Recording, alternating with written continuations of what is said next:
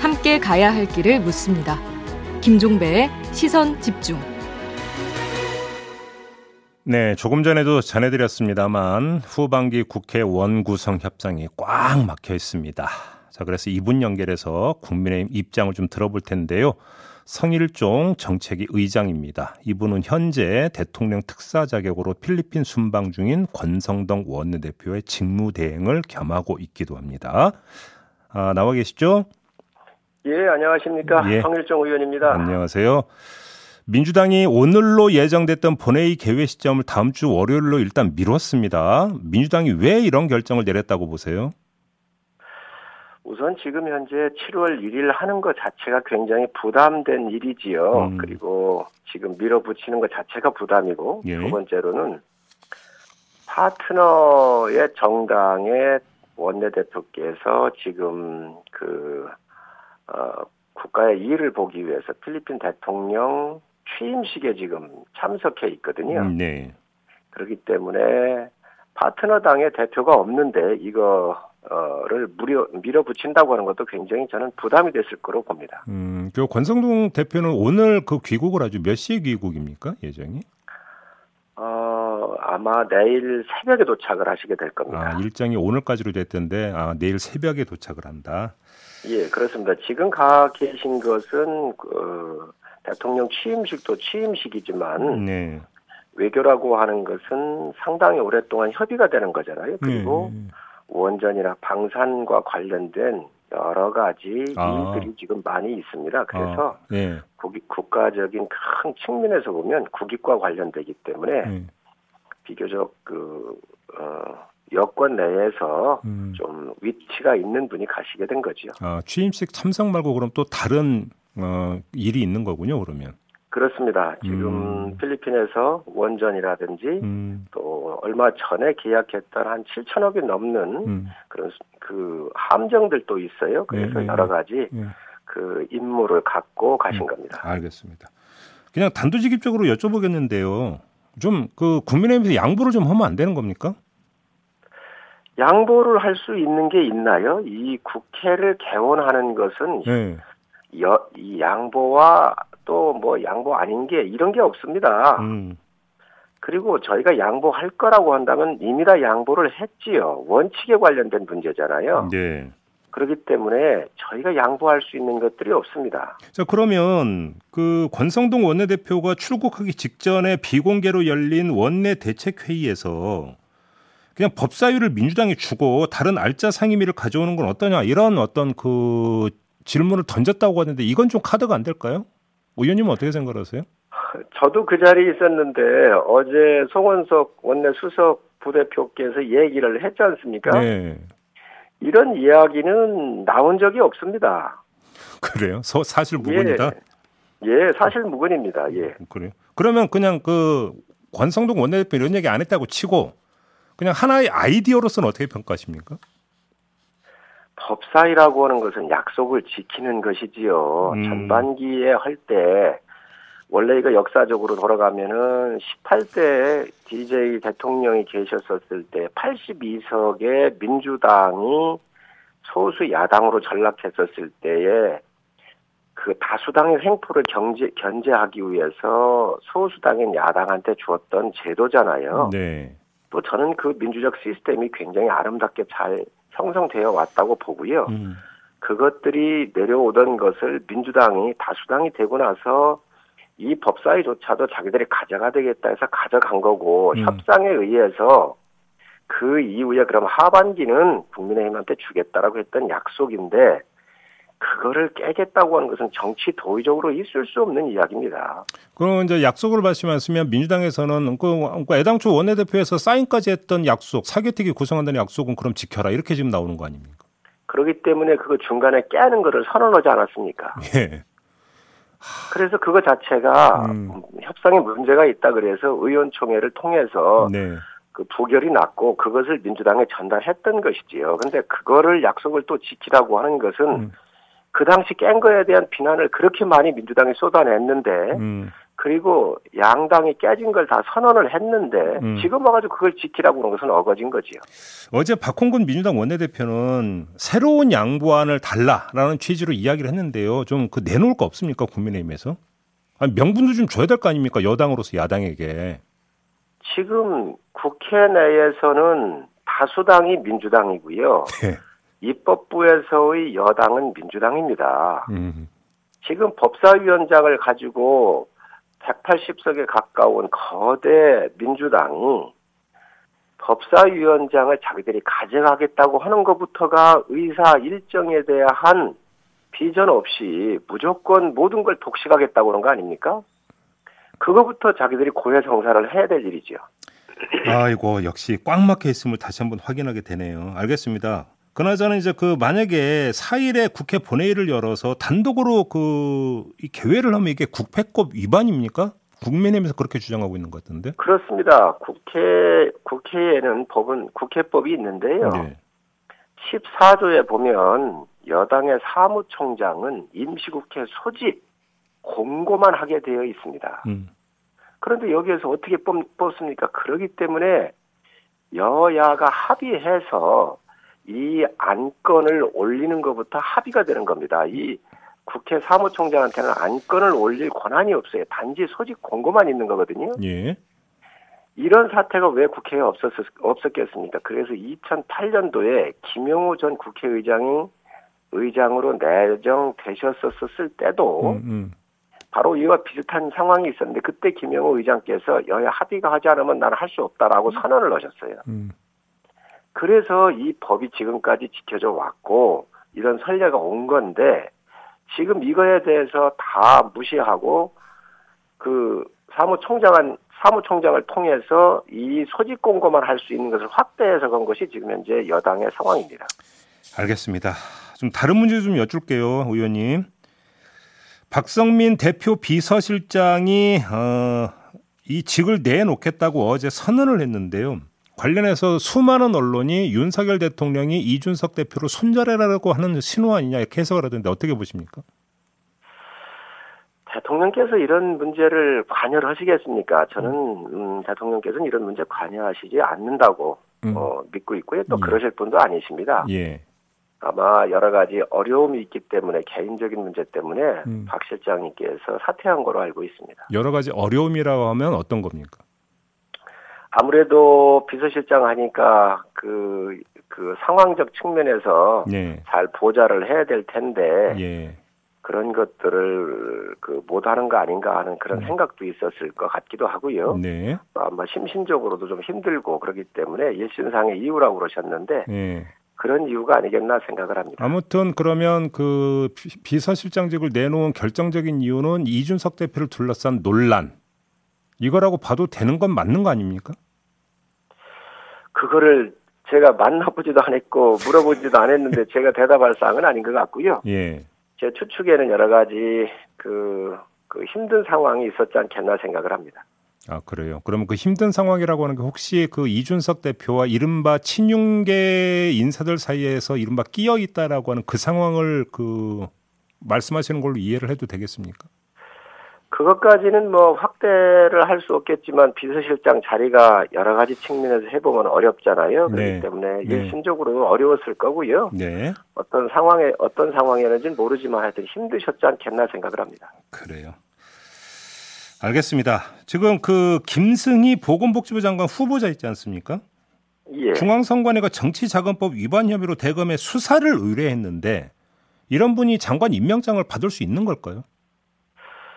그렇게 이제 새로운 사실들이 지금 나온 것이지요. 예. 국회의원 예. 하실 때에 이제 후원금을 가지고 음, 사적으로 그 썼다라는 그, 예. 예 그런 부분이 있는 것 같은데 음. 제가 볼 때는 어쨌든 바람직하지 않다고 생각을 합니다. 아. 김승희 후보자께서 뭐 그런 일은 하시지는 않았을 거고요. 누가 세계 책임자가 일을 하는 과정에 그런 문제가 불거졌을 것으로 보여지는데 음. 저도 확인을 못했습니다만 어찌 됐든 음. 좋은 모습은 아닙니다. 그러면 바람직하지 않다, 좋은 모습은 아니다라는 지금의 그 말씀은 결격 사유에 해당한다는 뜻으로 이해를 해도 되죠, 의원님? 야당에서 많은 공격을 하게 될 겁니다. 그렇게 보시는 거고요. 그러면 그만큼 윤석열 대통령이 임명장을 주는데 좀 부담이 더 100배가 됐다 이렇게 봐도 되겠네요, 그러면? 아무래도 국민들 여론이나 이런 거를 다 이제 대통령님께서는 살피시지 않겠습니까? 예, 예. 음, 알겠습니다. 지금 최근에 윤석열 대통령의 국정 수행 지지도가 계속 내려가면서 오히려 부정 평가가 더 그러니까 더 많이 나오는 걸로 이른바 데드 크로스 현상이 나타나고 있는데 당에서는 이 상황을 지금 그 어떻게 지금 보고 계세요? 심각성을 어떻게 보고 계십니까? 아무래도 이제 국정 지지도가 높아야 어, 또 국정을 여러 가지 큰 일을 추진해가고 새로움을 네. 대한민국을 리폼시키는데 네. 동력이 될 텐데 좀 음. 떨어지는 건 안타까운 면이 있고요. 네. 제가 볼 때는 뭐 여도 마 여도 마찬가지고 야도 마찬가지인데 아무래도 당 내부적인 측면에 대통령의 음. 일하시는 것보다는 음. 당 내부에 있는 이런 갈등의 문제를 바라보는 어. 곱지 않은 국민들의 시선이 반영된 거라고 생각을 하고요. 어, 그렇게 보시고. 대통령께서는 굉장히 열심히 하시지요. 음. 나토에 가셔도 굉장히 성과를 내셨고 음, 음. 아마 잘 열심히 하고 계신데 당이 좀 그런 면에서는 뒷받침을 못 하고 있다고 생각을 합니다. 그래요. 그럼 혹시 나토 정상회의 참석이라고 하는 게 여론 반전의 하나의 계기가 된다 이렇게 혹시 그 내다보십니까? 예, 저는 뭐 이번에 한미일 정상도 상당히 순조롭게 잘 하셨고 결과를 좋게 내셨고요. 예. 또 대한민국의 이 10대 세계 강국에 들어가 있는데 그런 면모를 이렇게 전 세계에 알리신 거라든지 또 네. 한일 관계의 세 번의 만남을 통해서 음. 새로운 희망을 보여줬다든지 여러 가지 그런 측면에서 볼 때에 네네. 어, 이번에 그 지지율 반등은 저는 있을 거라고 봅니다. 알겠습니다. 자 오늘 말씀 여기까지 들을게요. 고맙습니다, 의원님. 네, 감사합니다. 네, 국민의힘의 정책위 의장을 맡고 있는 성일종 의원이었습니다. 날카롭게 묻고 객관적으로 묻고 한 번 더 묻습니다. 김종배의 시선 집중. 네, 더불어민주당의 홍익표 의원이 삼선 지역구인 서울 중성동구 갑을 떠나서 민주당 입장에서는 험지 중에 험지로 꼽히는 서울 서초울 지역위원장에 도전장을 냈습니다. 상당한 결단인데요. 왜 이런 결단을 내렸는지 좀 궁금하고요. 또 홍익표 의원은 외교안보 전문가이시기도 한데 나토 정상회의 특히 의전을 바라보는 시각이 궁금하기도 하네요. 이 두 문제 한번 좀 여쭤보도록 하겠습니다. 나와 계시죠? 네, 안녕하세요. 예, 반갑습니다. 예, 안녕하세요. 서초울 지역위원장이 신청하게 상당히 화제가 됐는데요. 예. 아니, 왜 이런 결정을 하셨어요? 어, 뭐 아시기처럼 지금 우리 더불어민주당이 큰 선거에서 연달아 세 번째 국민의 선택을 받지 못했습니다. 네. 아, 그래서 여러 가지 안팎에서 음. 책임론도 있고 음. 어, 어떻게 좀 협신도 해야 된다 이런 얘기가 있는데 네.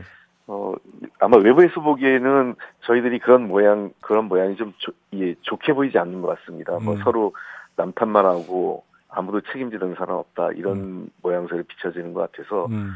개혁을 하려면 어, 누가 먼저 하는 게 아니라 자기가 먼저 뭘 할 건가, 음. 내가 지금 현 위치에서 뭘 할 건가, 이런 고민을 하게 됐고요. 그 다음에 두 번째는 그 선거 패배하는 과정에서 보면, 어, 강남 서초 지역에 아, 일정 정도 한 40% 정도의 지지율을 우리가 회복하지 못한다면, 음. 어, 서울, 서울 기준으로 봤을 때 큰 선거에서 승리하기가 어렵다, 이런 음. 판단을 들었습니다. 아.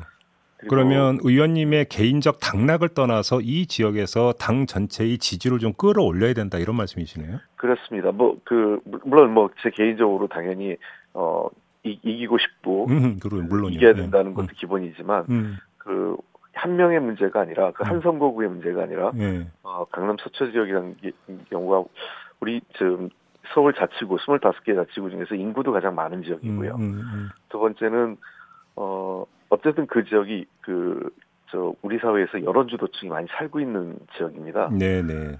그 그래서 이, 이 지역에서 우리가 일정하게 음. 어그 지지율을 회복하지 못한다면 음. 전체 판에서 우리가 뭔가 변화를 승리하거나 음. 변화를 만들어내기 어렵지 않느냐 이런 음. 판단이 들었고 또 그 지역에 계신 또 우리 당에 여러 지지하는 분들도 많이 계시거든요. 네네. 네. 그래서 그분들한테도 아, 뭔가 우리 중앙당이 그 저 더불어민주당이 이적이 뭐그 그 포기하고 있는 것 같다 이런 인상을 많이 받고 있다 그래요. 그래서 아, 아, 예. 좀더 이 우리 그런 게 아니고 음. 뭐이 한번 해보자 음. 이런 분위기도 좀 만들고 싶었습니다. 그러면 거기서 지지율을 끌어올릴 자신이 있으십니까?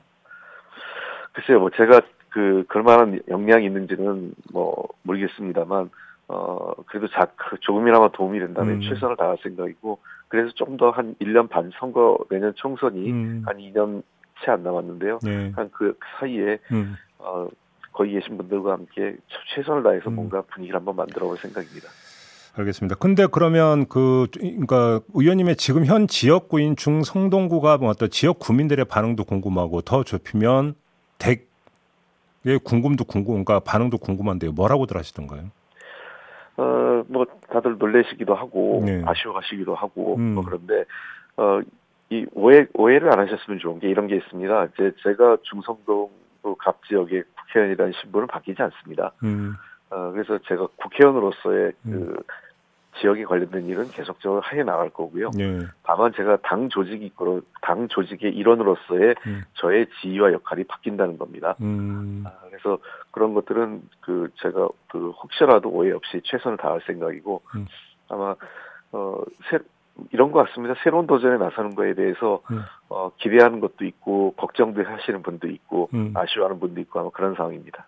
그 댁에서 식구들은 뭐라고 하시던가요? 음, 도대체 저희 그 가족들은 담당합니다. 아니, 사실은 제가 이게 뭐 갑자기 결정된 건 아니고 음. 그한 꽤 오래 몇 년 전부터 언젠가는 한번 그 꼭 제가 뭐 서초를 염두에 둔 건 아닌데 네. 언젠가는 한번 좀 더 힘들고 어려운 지역에 음. 기회가 되면 가야 되, 가야 되는 거 아니냐 음. 이런 생각은 오래 오래 전부터 해왔습니다. 아 그렇군요. 아, 근데 지금 이게 좀 궁금한데 지금 그럼 아무튼 그럼에도 불구하고 2년 동안은 중성동구가 국회의원이시잖아요. 예, 예, 그렇습니다. 그, 리고 만약에 근데 신청 결과 지역위원장이 되시면 서초울 지역위원장이 되시면 거주지는 어떻게 되는 겁니까? 그럼 거주지는 이제 제가 그 저 예, 옮길 옮길 생각이에요. 일정 정도는 아. 옮길 수 없고요. 음. 좀 기회를 봐서 천천히 옮길 생각입니다. 네. 왜냐하면 음. 어, 국회의원은 저이 지역구 그러니까 선거구를 통해서 뽑히지만 국민을 대표하는 거기 때문에 네. 그거에 거의 구애받지는 않습니다. 그래서 자꾸 우리가 어, 그 일부 이제 언론이나 일부 분들께서 오해하고 계시는 거는 어, 지역 그래서 그 국회의원과 지역의 시구위원들의 역할이 다른 거거든요. 음. 예, 알겠습니다. 근데 지금 이 의원님의 이런 결단이 또 어떤 문제고 연결이 되냐면 지금 뭐 이제 그 정치 혁신 방안으로 거론만 됐고 사실은 시행이 안 되고 있는 게 동일 지역구 삼선 연임 제한이지 않습니까? 네네. 혹시 그 의원님의 이런 결단이 이 어떤 그 혁신 방안을 실천 국면으로 옮기는 결정적 계기가 될 수 있을 거라고 혹시 기대하십니까? 어, 저는 개인적으로 그게 썩 좋은 정, 그 어떤 제도라고 생각하지는 않습니다. 아 그래요? 어떤 점에서? 예. 왜 그러냐면 어 저는 최근에 가장 우려하는 게 정치의 사법화 이런 음, 말, 말들이 음. 좀 있지 않습니까? 음, 그러니까 예를 들면 여야 간에 뭐정그 내부에서 일어나는 문제를 전부 다 법, 법원에 가지고 가서 검찰에 고발, 고소 고발하고 법원에 가지고 가는 음, 문제도 있고요. 음. 그다음에 정당 내에서도 이걸 전부 다 무슨 규범화하고 규정으로 만들 생각을 하고 있어요. 음. 그 바람직하지 않은 거는 정치는 그렇게 하면 정치의 영역이 점점 줄어듭니다. 음, 정치가 왜소화되는 거고. 그래서 정치인은 자신이 판단하고 결, 결정하고 그에 대한 책임을 져야 되거든요. 음, 음. 그래서 그 도리어 정치 영역을 자꾸 축소시키는 것이 바람직하지 않다 생각하고 음. 어 그런 그 만약에 제가 규정대로 규정이 있어서 이번에 이런 결정했다면 뭐 화제도 안 되겠죠. 그렇죠. 예. 예. 예 그래서 저는 그 또 좋은 국회의원들은 음. 오래 할 수 있는 기회를 주는 게 맞습니다. 음. 왜냐하면 외국 같은 경우에는 뭐 이 저 미국의 상원 의원도 그렇고 굉장히 뭐그 6선, 7선, 다선 의원들이 있거든요. 음, 음. 그런 그 오래 하면서 그 경험과 경륜 또 이 의원회계라는 게 있는데 음. 자꾸 이게 바뀌면은 해외에 나와서 의원 간의 네트워크도 있어야 되거든요. 네네.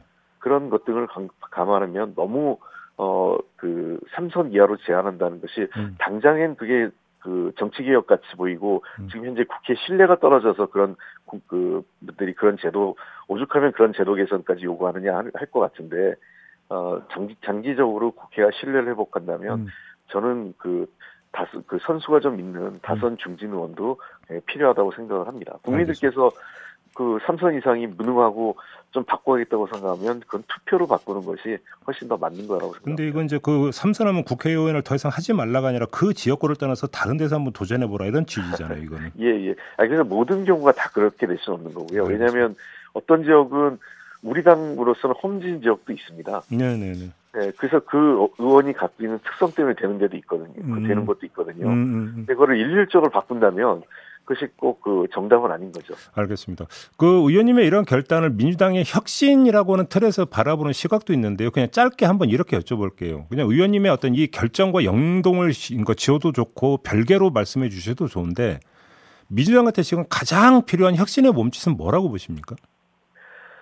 어, 저, 저는 그 희생과 헌신이라고 생각합니다. 음. 조금 어, 많은 분들이 그 책임이라고 그 책임론이 나오지 않습니까? 예, 예. 책임론이 분분하는데 이와 관련돼서 희생하거나 헌신하는 게 없다라는 것이 당 안팎에 음. 많은 분들이 그런 말씀을 하셨고 저도 그것 때문에 가슴이 어 마음이 많이 좀 아파서 음. 어, 저라도 뭔가 해보자 이런 생각을 했습니다. 그렇군요.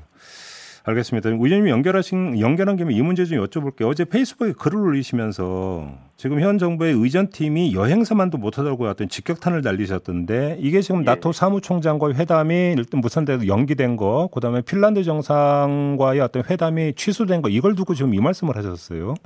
예. 근데 이게 지금 그러면서 의원님이 어떤 문제를 제기했냐면 이게 정말 확정됐던 일정 맞느냐 이런 취지로 말씀을 예. 하셨던데 그렇게 보시는 예. 근거가 있을까요?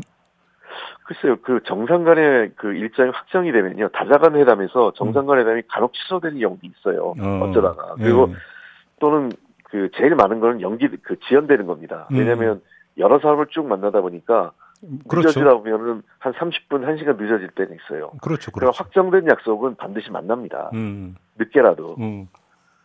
근데 취소시켜버린다는 것은 제가 보기에는 그 확정되지는 않았을 수도 있고 오. 첫 번째는 그다음에 두 번째 문제는 나토에서 우리가 권한이 하나도 없다는 거예요. 발언권과 권한이. 어, 그건 어떤 말씀이세요?